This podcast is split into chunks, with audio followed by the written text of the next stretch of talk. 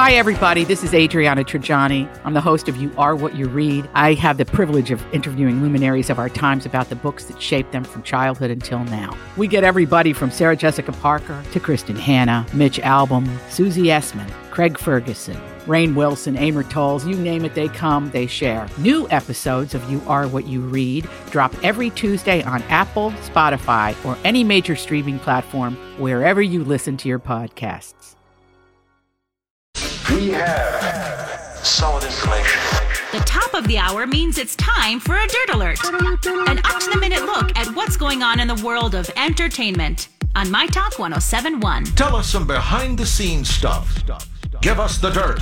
Well, we've been talking a lot today about the Tony Awards, and boy, viewership was up for the 75th That's annual. great. Yeah, they were. They had. They drew 3.8 million viewers, which was up 39 percent from last year's hybrid show that they put Oh, on. right, the not show. The not show, right? But that's Yep. that 3.8 million viewers. That's a that's a good viewership That's right there. 39 percent. It also streamed on platforms like Paramount Plus and CBS's platforms as well.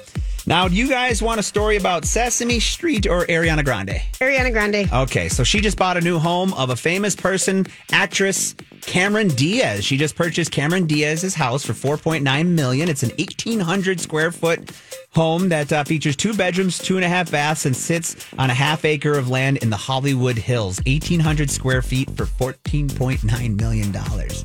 That's not a lot. No, it isn't. That's a small home, but I like it. She's being modest. That's Mm-hmm. Yeah. kind of cool. All right, and finally, you guys, were you a fan of the movie Knives Out from a couple years Yes. I loved it. I thought that was good. A little caper. Yes, really good movie. Now, Netflix announced last year that they purchased the rights to the two sequels of Knives Out for $400 million. And today we have learned that we've got a release date and we have a title for the second one. So it's going to be officially called Glass Onion, a Knives Out mystery. And it will be released the holiday season around Christmas time this year. Now, this one, this this this movie has been wrapped up in production for over a year, so this could have come out a long time ago now. But it looks like we'll get Knives Out for the second one, which is called again Glass Onion, a Knives Out mystery around Christmas time this All year. right, fantastic. Yes, that's your My Talk Dirt Alert for this hour. For more entertainment news, download the My Talk app or go to mytalk1071.com.